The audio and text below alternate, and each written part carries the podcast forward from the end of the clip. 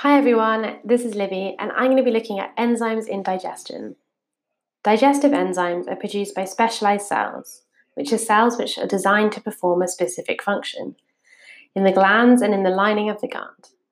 They are then secreted or released out of the body cells and into the cavity of the digestive system. Digestive enzymes are used to break down large food molecules.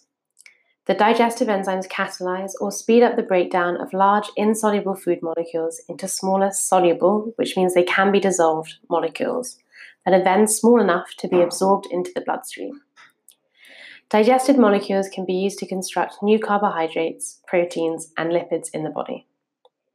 Some glucose produced by digestion is used for respiration.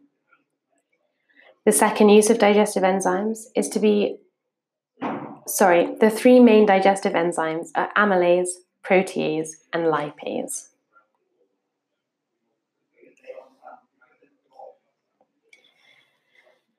So let's just think again about what we've just learnt. We know that digestive enzymes are produced by specialized cells in the glands and in the lining of the gut. Okay, so bile. Bile is an alkaline substance produced in the liver and stored in the gallbladder. Bile is important because it has optimum enzyme conditions. Enzymes in the small intestine operate best in very alkaline conditions.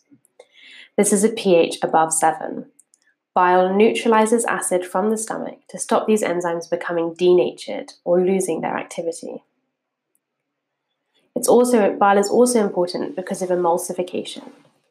Bile breaks up fats into tiny droplets through a process called emulsification. The tiny droplets have a higher surface area than the original fat drop.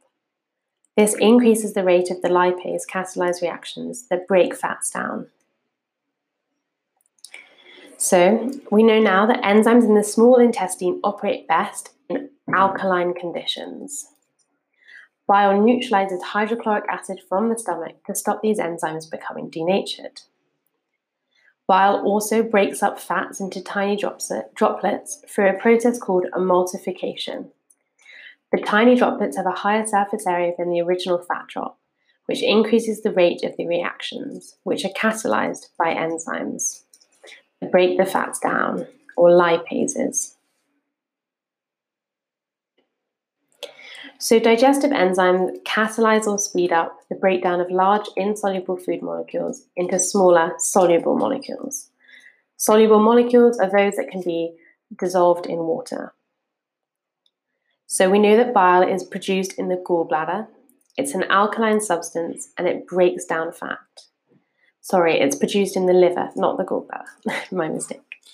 So, digestive molecules are used for constructing new proteins, new fats, and new carbohydrates. And that's why they're so important to be broken down before they can be remade. So, that's everything I'm going to be discussing for today on digestion. Thanks very much for listening.